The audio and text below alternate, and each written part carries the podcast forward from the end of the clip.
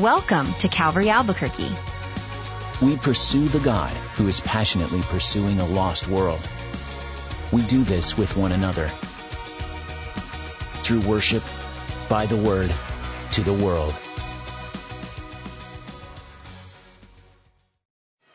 Well, good evening, Calvary. How are you tonight? Yeah. Hey, my name is Jason Mills. I'm on pastoral staff here and have the privilege of serving as the campus pastor at Nob Hill. And I know what you're thinking. Why aren't you Pastor Skip? Well, the reason I'm not Pastor Skip, well, one of the reasons I'm not Pastor Skip, uh, is late last week he received an invitation from the White House.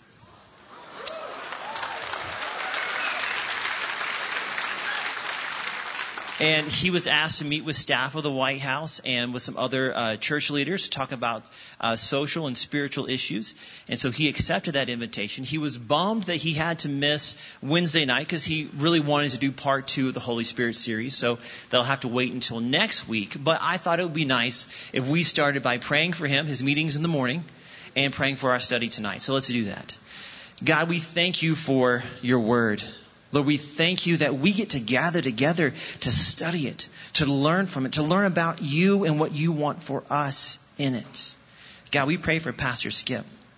God, he's had this amazing opportunity and invitation, Lord, because of his dedication to doctrine, his dedication to your word. God, we pray that you give him wisdom, prudence, patience, grace, and insight as he's allowed to speak to those who are assembled.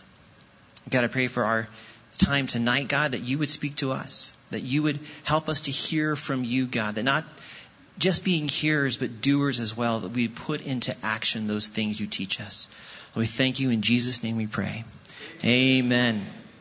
Now, I want to ask you an awkward question, especially considering it's July. How are your New Year's resolutions going? Now, if you're like me, you have forgotten or you're trying to forget that you ever made any because you probably, statistically speaking, did not keep them. Anybody else in that same boat? You're like, yeah, they were okay. I, I didn't really make any this year. You know, you try to play it off. And unfortunately, we always do that, right? We, we make these, these declarations of change and then they don't always seem to work out. And we know change is good. We know that the, the changes we want to make will be good for us, but it's hard. And we don't always follow through. Now, I actually read a story about a guy named Dashrath Manjhi who made a change. He lived a quiet life in the northeastern hill country of India. He was a goat farmer, and one day his wife fell down a hillside and seriously injured herself. Now, the problem is, is that there was no hospital in the small village where he lived. He didn't own a car, and the nearest hospital was 45 miles away around a mountain. That's like if, if Prez was on Sandia Crest for us, right? Okay, it's just like, I, I could take the tram maybe? I don't know. And so he decided that what he was going to do is not let anyone else have to go through what he went through. He sold his goats, and he bought a hammer and a chisel and got to work and single handedly carved a road into the side of the mountain. For the next 22 years, he hammered away at the rock and the dirt to make a 30 foot high, 25 foot wide, and 360 foot long passage that connected the mountain of his village and the next closest village, reducing the previous drive time of 45 miles to four miles. Yeah. And he did it all by himself with a simple hammer and chisel because he saw something that needed to change. And he wanted to benefit the rest of his village because it was the, what they needed. Well, we're going to look tonight at another man who made a great drastic change, not to benefit just a small village, but the entire nation of Israel. We're going to look at King Josiah. 2 Kings chapter 22. We're going to look a little bit of 23 as well. And King Josiah is a guy who has lifted his head, he's looked around, he's taken a moment of reflection and reassessment. and realizes that a change needs to happen. And I know we talked before that, you know, New Year's is when we typically do that, but I think it's always a good time for us to take a moment to reflect. And you may discover that when you're here tonight that maybe you're not where you want to be. Maybe you, I don't mean here at Calvary. What I mean is, is that I'm glad you're here.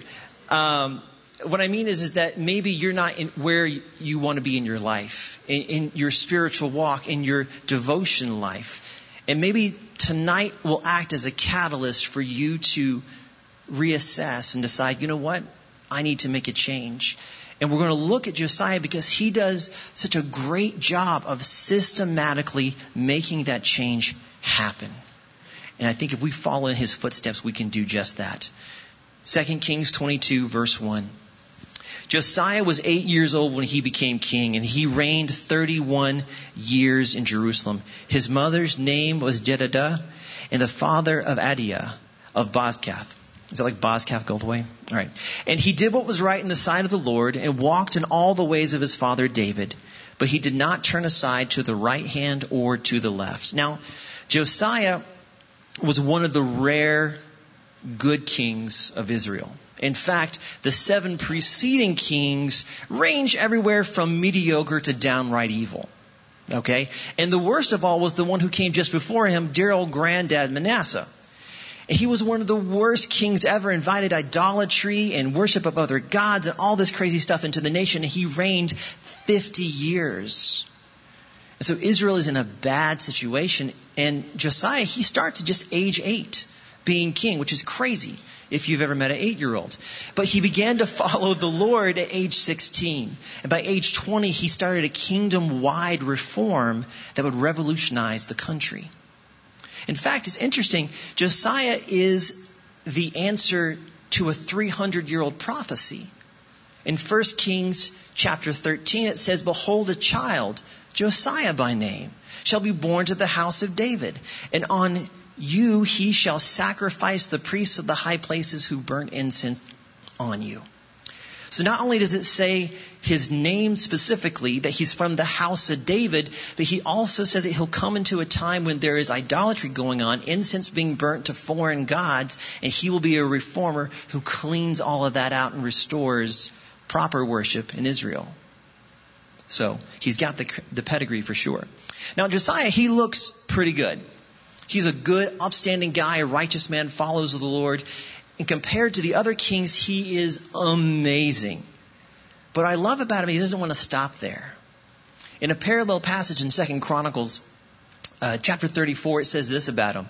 In the eighth year of his reign, while he was still young, he began to seek the God of his father David. In the twelfth year, he began to purge Judah and Jerusalem of the high places, and the wooden images, and the carved images, and the molded images. And they broke down the altars of the Baal in his presence, and the incense altars which were above them he cut down and he cut down the wooden images and the carved images and the molded images. He broke them into pieces, made the dust of them, and scattered them on the graves of those who sacrificed to them.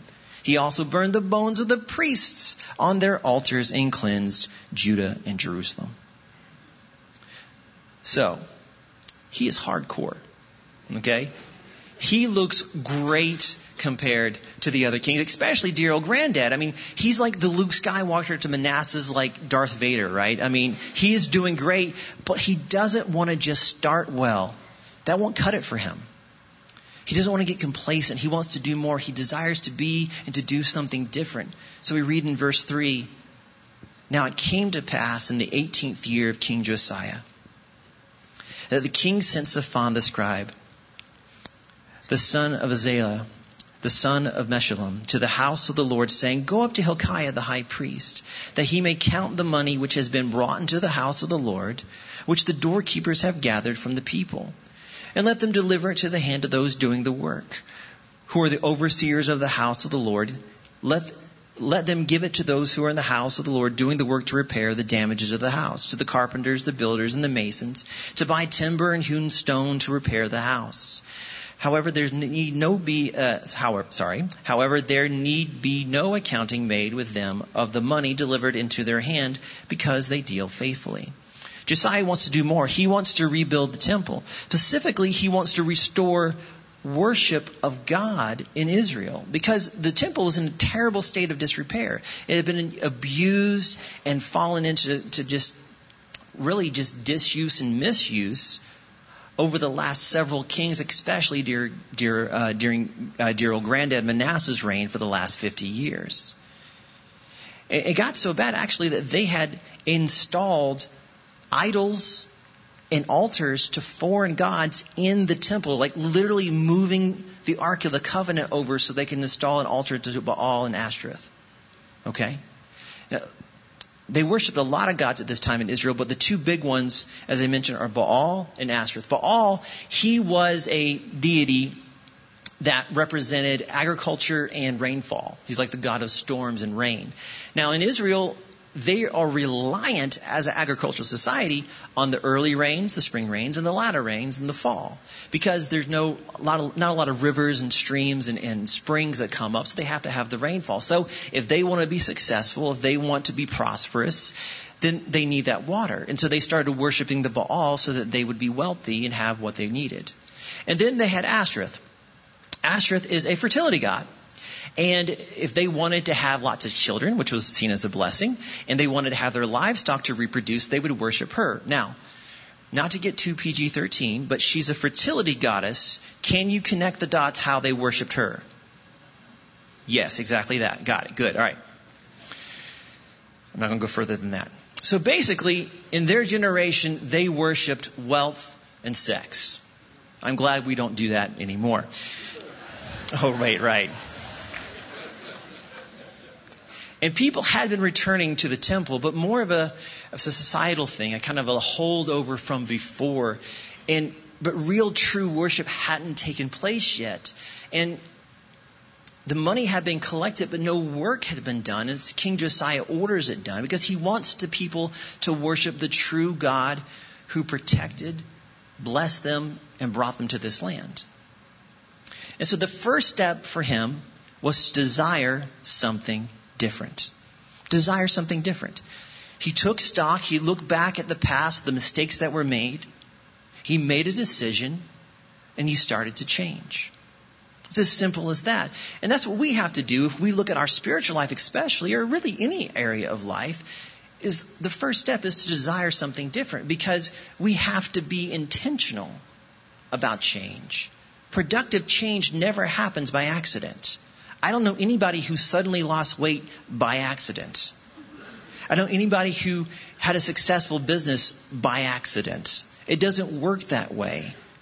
Constructive change never happens by accident. And he's very specific about what he wants. He's like, I want to rebuild the temple. I want the worship to come back to God. I want to get all this junk out of here and I want the temple rebuilt. And we have to do the same thing. We have to be specific about what we're going for. Let me give you an example. If my wife calls me up on the way home from work and says, Hey babe, can you pick up some good food from the store? Sure, no problem. Some of you are already laughing. You know how this is going to go. Now we're roll into Smith's and I'm like, all right, there's beef jerky, chips and salsa. They have cake frosting in a tin. I can just buy this? That's going in the cart. Is my wife going to be happy when I get home? She's in here somewhere. I can feel her nodding no. But if she calls me and says, Hey babe, you pick up some quinoa, some kale, and some of that antibiotic free pork we always get for dinner. No problem. I'll pick that up. I know where it is in the store. I'll go home. I'll be a champ. We'll have a great dinner. Maybe not the kale. And the reason for that is vague goals beget vague successes. If you want specific change, you have to have specific goals to get there. If you desire something different in your walk with God, you got to start here. Let's go to verse 8. Then Hilkiah the high priest came to Shaphan the scribe and said, I have found the book of the law in the house of the Lord. And Hilkiah gave the book to Shaphan and he read it. So Shaphan the scribe went to the king, bringing the king word, saying, Your servants have gathered the money that was found in the house. They have delivered it into the hand of those who do the work, who oversee the house of the Lord. Then Shaphan the scribe showed the king, saying, Hilkiah the priest has given me a book. And Shaphan read it before the king. So what they found here is the book of the law. We should be familiar with this. Pastor Skip's taught through all of uh, most of these books very recently here. It's basically the first five books of our Bible. It's the books of Moses. And it contains the story of how God chose Abraham, blessed him with a family that turned into a nation. How God rescued that nation from slavery in Egypt, brought them into the land that they were currently living in, and it lays out his promise or his covenant with them. And it was supposed to be sitting next to the Ark of the Covenant but had gotten lost. Like it, as they were moving everything around to make room for the worship of Baal, it got like pushed behind the couch or something. And no one noticed. And in fact, the rulers of Israel were supposed to have their own personal copy that they could look at, and that got lost. When I was a kid, I had this bright green Bible. That's not really right. It's more like puke green Bible, okay? Yeah, now you have the image, right? It was it was a living translation, which is kind of like a Bible, and I would lose it all the time. I would lose it all the time. I would like leave it under the pew. I'd leave it in the bathroom. I'd leave it in the in the foyer. I just everywhere. But everyone was always like, "Oh, that's Jason's Bible," and they grab it. Here you go, kid. Thanks. And then I'd leave it someplace else. Uh, but I knew I'd always find it. It's bright green. And that's what happened to the Book of the Law. It just got lost, and, and no one noticed. And Shaphan brings him the book, and I love how he's just so nonchalant about it. Kind of like, yeah, I, I found a book. Here it is. It's like giving a millennial like eight track cassette. Like, how do you turn this on? What's what is this thing? And the thing is, is that the book, the book, the, the book of the law should have been read publicly every seven years, and it hasn't been read in seven times as long as that in 50 years, at least. And so he reads it to him, and he's probably reading Deuteronomy because it's a nice summary. And I'll summarize it for you if you don't remember. It basically says, hey, if you obey me, I'll bless and protect you. If you disobey me, then I'm going to let you have what you think you want. That really is basically what it says because that sounds like a weird kind of uh, downside, like a, like a weird punishment. But the reality is, is that he's saying, hey, if you want false gods, that's fine. You can have the false hope that goes with it. If you want false worship, you can have the, the foreign people that go with that, and they're going to come and take you captive. If you want gods who trade in pain and suffering, then you can get the pain and suffering that goes along with it. My kids, when they were a little bit younger, they um, were getting into this cake my wife had made. Uh, that doesn't happen very often in our house. So it was a special occasion, and they kept like sneaking into the kitchen and getting the frosting and all that. And finally, we're like, you know what? Fine, just have as much as you want. That was their punishment because a little bit later on, uh, why is it hurt? You know, and the sugar crash and there's weeping and gnashing of teeth. It's terrible. But that's the thing. A lot of times, the punishment we get from God when we stray away is we get what we think we want. And unfortunately, that is sometimes way worse than what we might get otherwise. And so Josiah, he's seeing God's standard for the very first time and he realizes the bar is set high. He realizes how far away from God's standard he is and his people are. And that's the second step. You have to see the standard. It's not enough to desire something different. You have to see the standard and understand how far it is from where you are to where you want to go in our spiritual lives, this is the case because our standard isn't our neighbors. Our standard isn't the people we work with. It's not even our family. Like, have you seen those guys? I am way more holy than them. That's not the standard. Our standard is Jesus Christ. And he sets the standard high. He says, There's none who are righteous, no, not one. But he helps us. He wants us to change. He gives us the power to change. But he asks us to count the cost, to know what we're getting ourselves into. In fact, in Luke 14, he says, But don't begin until you count the cost. For who would begin construction of a building without first calculating the cost to see if there's enough money to finish it? And unfortunately, statistically speaking, this is true of humans. We do this all the time. We don't count the cost. We don't see the standard. In January, memberships to, gym, to gyms and fitness centers increase by 50%. And by February, 80% of them never step foot in there again. I've done it. You've probably done it too, just speaking from mathematics. They don't count the cost. And when we see something like that, how are we going to respond? If we look we kind of take assessment of ourselves and, and, we desire something different. Yeah, I want to be closer to the Lord. I, I'm not living the way I used to. I'm doing things I don't want to do. I want to change that. Then we see what's going to take to get there. And like those people at the gyms, we go, uh, you know what? Actually, I'm fine where I am. I'm good. I'm, I'm just going to stay here. Th- this is still better than everybody else. I, I'm good. And we just give up.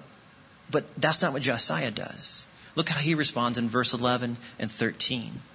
Now it happened when the king heard the words of the book of the law that he tore his clothes. Verse 13, Go inquire of the Lord for me, for the people, and for all of Judah concerning the words of this book that has been found. For great is the wrath of the Lord that is aroused against us, because our fathers have not obeyed the words of this book, to do all according that is written concerning us.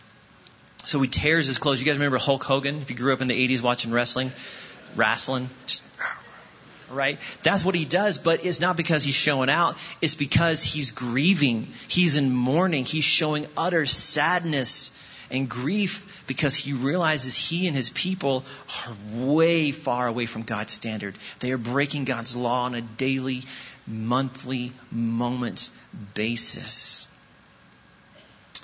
He understands the seriousness of it all. In fact, in that parallel passage we mentioned in Second Chronicles 23, it tells us that he calls out to God just in just grief and desperation. God, what do we do?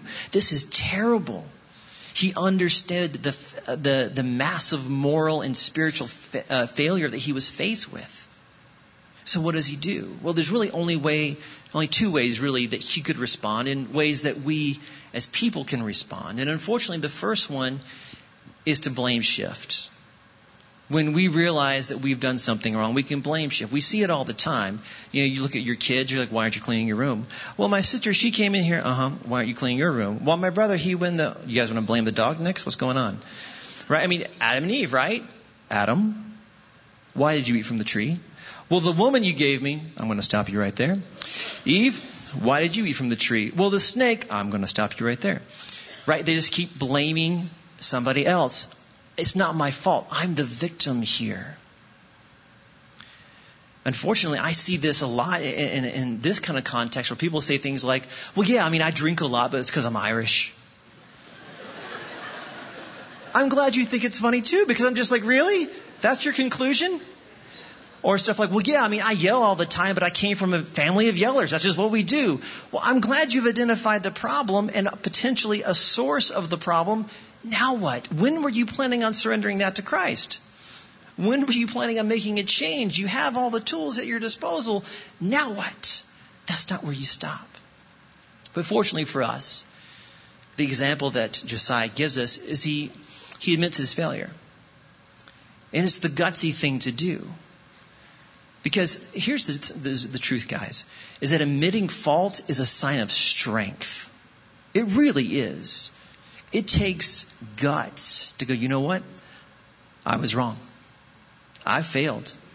I dropped the ball. Men, let me talk to you for a second. Husbands, fathers, one of the most manly, masculine, gutsy things you can do is say, I'm sorry is to ask for forgiveness from your wife, to ask forgiveness for your kids. What's it going to be like if you go to your little, little girl, little boy and say, Daddy's sorry he used his outside voice inside. I'm sorry. Forgive me. I just want you to have the very best and grow up to be responsible.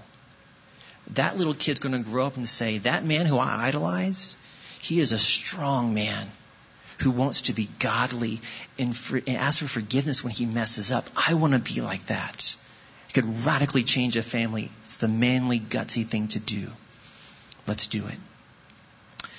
Josiah doesn't take the easy path of avoidance. What he does is the next step, which we have to follow if we want to see spiritual change, spiritual renewal, starting over in our life. We have to fess up to your failure.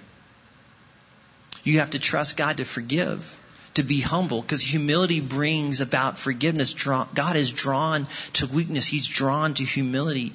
James 4 6, God resists the proud but gives grace to the humble. He's also admitting guilt because to say, hey, I messed up is to admit guilt. But it means that he understands something fundamental about God's character is that yes, God is a God of justice, but he is also a God of grace, mercy, and forgiveness. God is a forgiving God to those who trust in Him. And let me, guys, let me tell you guys a secret. The repetition of this step is one of the secret keys to success. The repetition of this step is one of the secret keys to success. Because so many people, they'll make a mistake, and what are they trying to do? Whether it's trying to eat healthier, or they're trying to go to the gym, or they're trying to get closer to God, they're trying to have a, a, a white hot devotion time, and they make a mistake, they'll go, eh, oh well. You know, you want to go to the gym, and you hit your snooze alarm like 37 times, and you're like, well, I guess I'm not going to the gym anymore. No, the next day you go, okay, the alarm clock's going in the kitchen. I sleep in here and I'm getting up and I'm going to do it. I messed up yesterday, but I'm going to change that. And when you want to have God change your life, when you want God to say, hey, you know, when you want God working in your life and, and you have this issue you're working through, maybe it's anger, maybe whatever it is, that you will go to the person that you've hurt and say, hey, I'm sorry that I said that. Please forgive me. I'm trying to be different. I'm trying to have God change me just have patience with me. And a week down the line, you do it again. You don't stop. You just repeat, hey, I'm sorry. I'm trying to be different. I'm trying to change. And a month down the road, hey, I'm sorry. I'm getting better at this. God's still changing me. Please have patience with me. Please forgive me. You have to repeat that step of fessing up to your failure. So let me skip ahead a little bit in the story, but I'll give you the summary. Josiah has his people go to a prophetess there in the area to ask, hey, what does God want us to do? How can we, we, we change? I know that you're not happy with us. And she gives them the straight answer and says, hey, Josiah, because you've walked blameless and that you've repented and you've changed and you want to do all this stuff in Israel, God's going to forgive you. Eventually the people are going to be punished with the, uh, the captivity later on. But here's what you need to do. They come up with a game plan and they execute it starting in chapter 23. We'll start in verse 4. And the king commanded Hilkiah the high priest, and the priests of the second order, and the doorkeepers to bring out of the temple of the Lord all the articles that were made for Baal and Asherah, and for all of the host of heaven, and burn them outside Jerusalem in the fields of Kidron, and carried their ashes to Bethel. Then he removed the idolatrous priests whom the kings of Judah had ordained to burn incense on the high places in the cities of Judah and in the places all around Jerusalem, and those who burn incense to Baal, to the sun, to the moon, the constellations, and all the host of heaven. And he brought out the wooden images from the house of the Lord to the brook Kidron outside Jerusalem, burned it at the brook Kidron, and ground it into ashes, and threw its ashes on the graves of the common people. And so he goes in and he has everyone remove the things that were blocking the worship of God. And the thing is, these things were literally and symbolically blocking the people from worshiping the Lord God of Israel he was systematic about it. In, in, these next couple of verses, he goes on this action movie montage tear through all of the country. He goes into the temple courts and finds the booths of prostitution and removes those. He goes to the gate, removes the places of worship there. He goes to the valley where the people who worship Moloch worshipped, which is where you sacrifice a baby in a burning cauldron, which is just chilling he found the chariots that were supposed to be worshiping the fire of the sun and burned them with fire. He went to the skytop altars, the palace that the other kings had instituted and got rid of those. He went to the east and to the south and destroyed those altars. He found the bones of the people who used to be priests, ground them up into powder, and got rid of them. He even went into Samaria and killed all the priests there, and he got rid of the fortune tellers and the psychics, and they never saw it coming. He is, yeah, thank you. I appreciate that. Sometimes a joke's just for me, and if you guys get it too, I'm just happy. But now I know you're paying attention. And what's so interesting is he does, a lot of times he's taking these corpses and he's putting them on the altars because anything that was set apart for worship or holy, the second something dead touched it, like, like a cadaver, it's made unclean and can't be used anymore.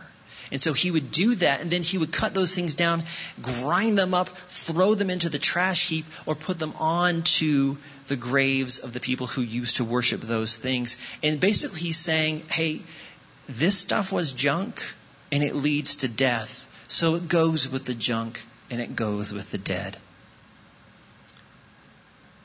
So it becomes a visual reminder.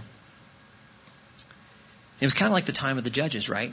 Where everyone was doing what was right in their own eyes. It hasn't been this bad in a long, long time, and he's trying to change that. He's trying to be a godly king in Israel. And so what he's doing is he's removing roadblocks. That's the fourth step.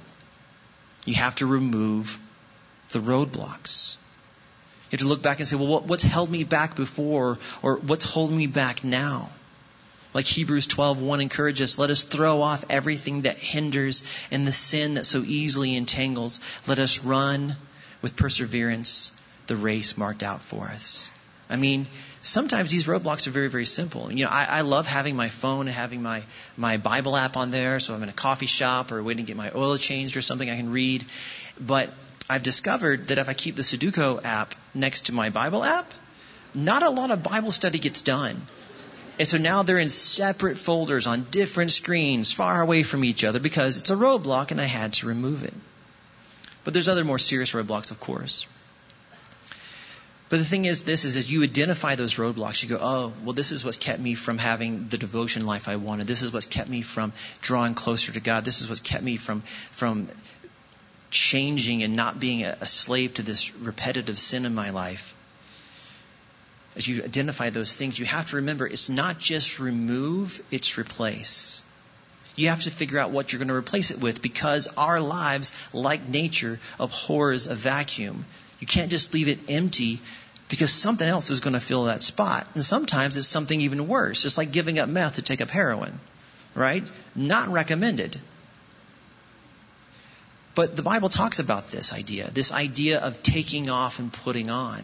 Paul talks in Colossians chapter 3, but now you yourselves are to put off all these things anger, wrath, malice, blasphemy, filthy language out of your mouth. These things lead to the dark side, right? Okay.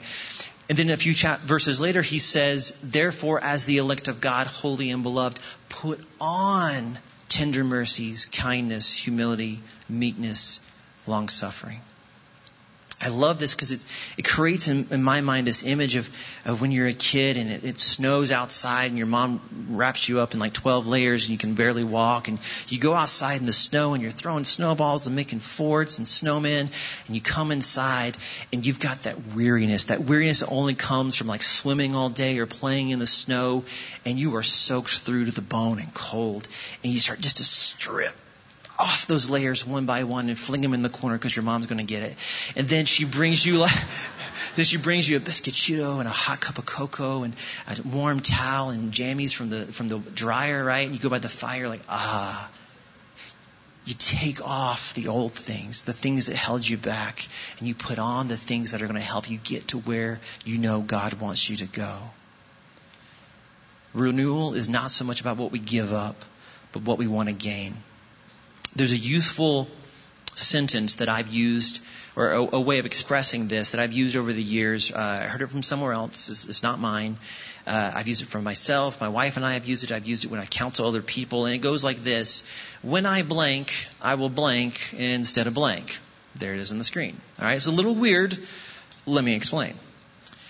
What you do is you realize, okay, well, what's holding me back? What should I do instead? And then where do I want to go?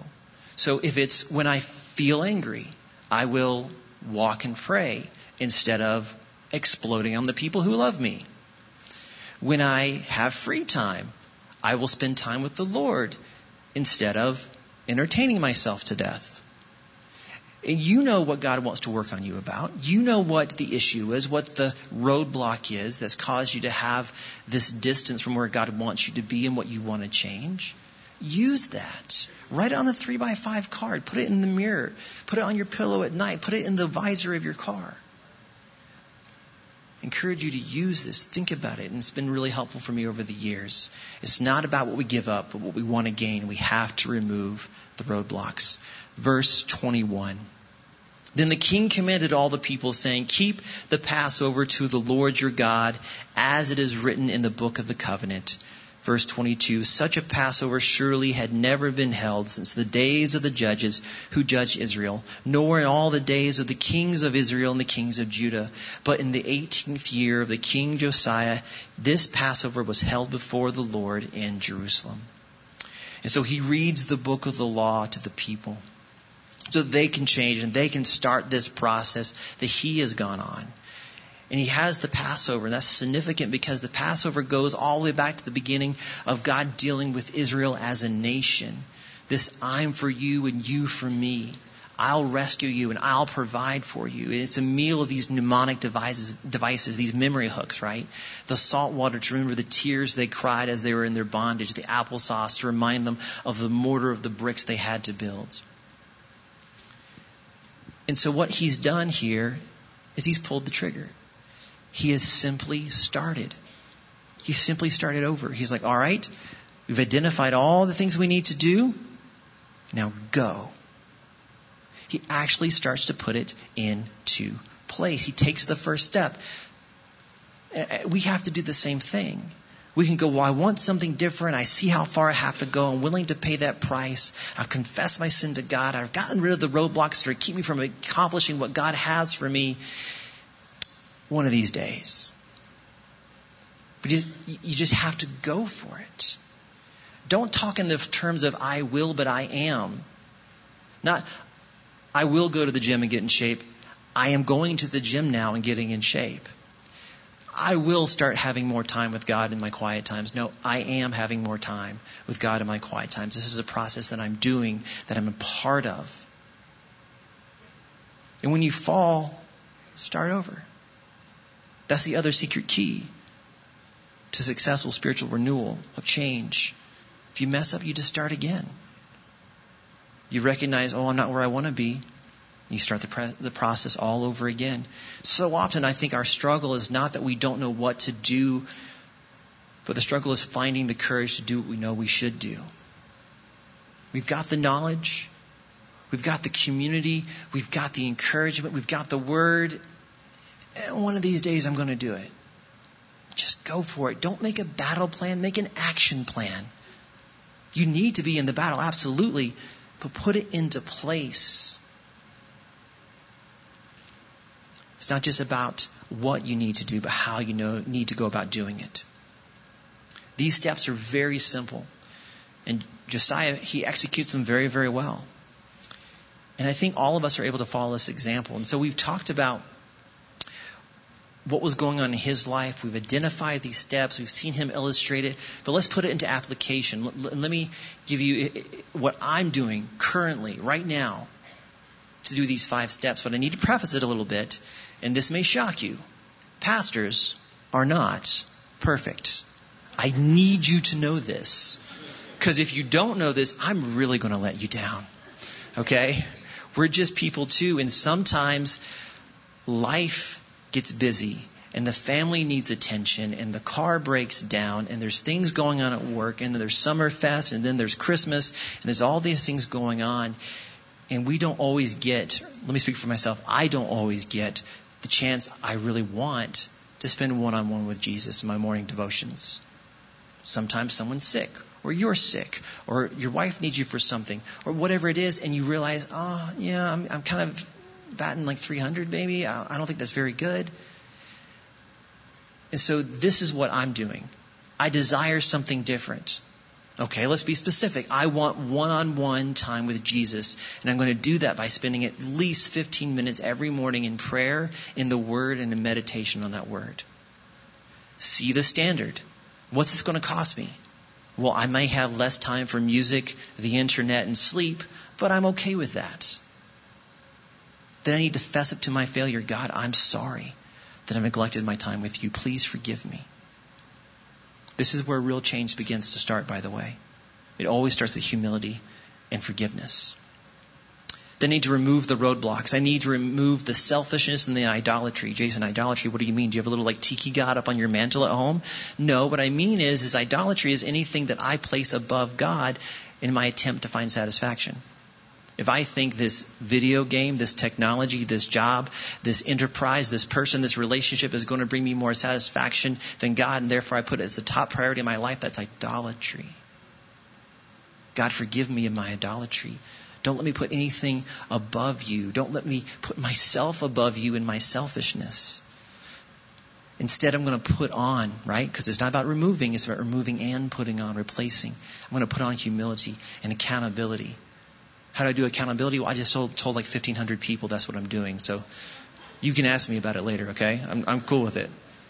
And that's the thing, you gotta find accountability. You gotta find people who can help you do this because, like with everything in the Christian life, it's not about trying harder. It really isn't. I have to stress it so much.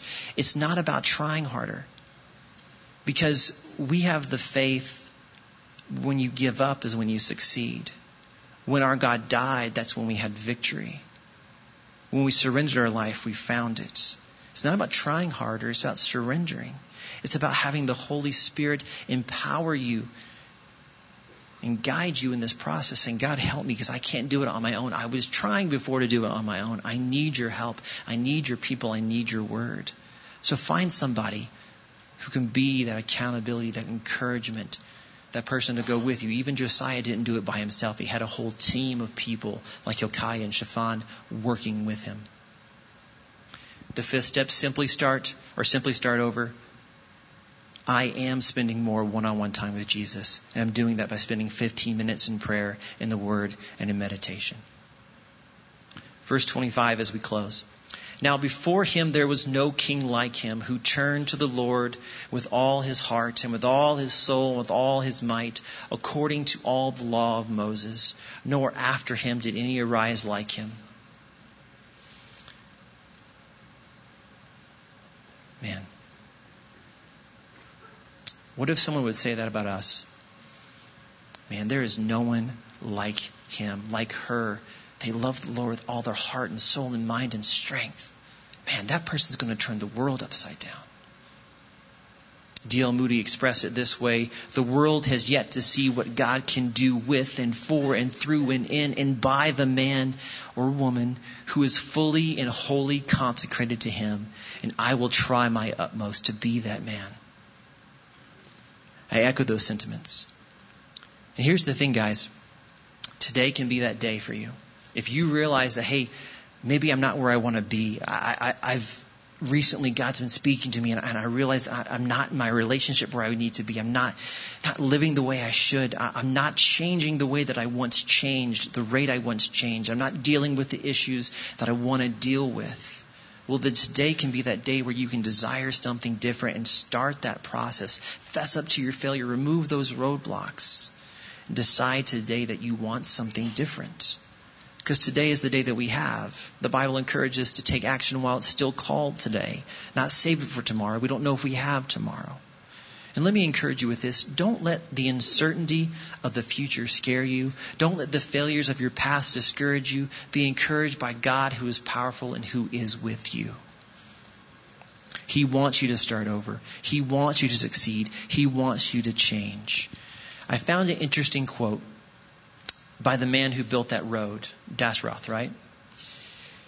He said at the completion of his work after 22 years, he said, When God is with you, nothing can stop you.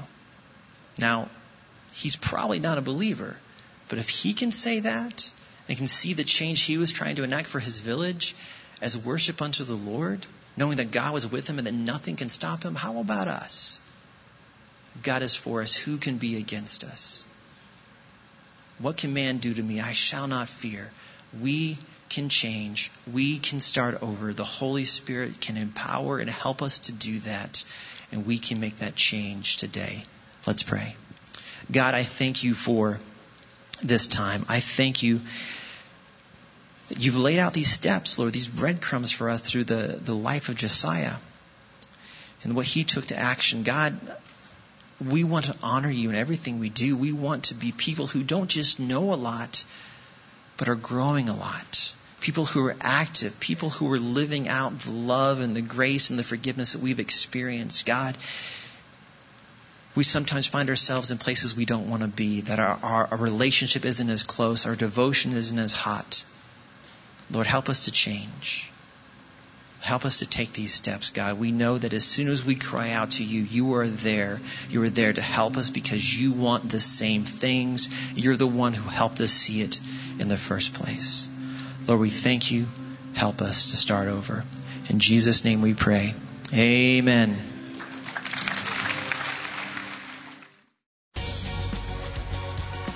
What binds us together is devotion to worshiping our Heavenly Father dedication to studying His Word, and determination to proclaim our eternal hope in Jesus Christ. For more teachings from Calvary Albuquerque and Skip Heitzig, visit calvaryabq.org.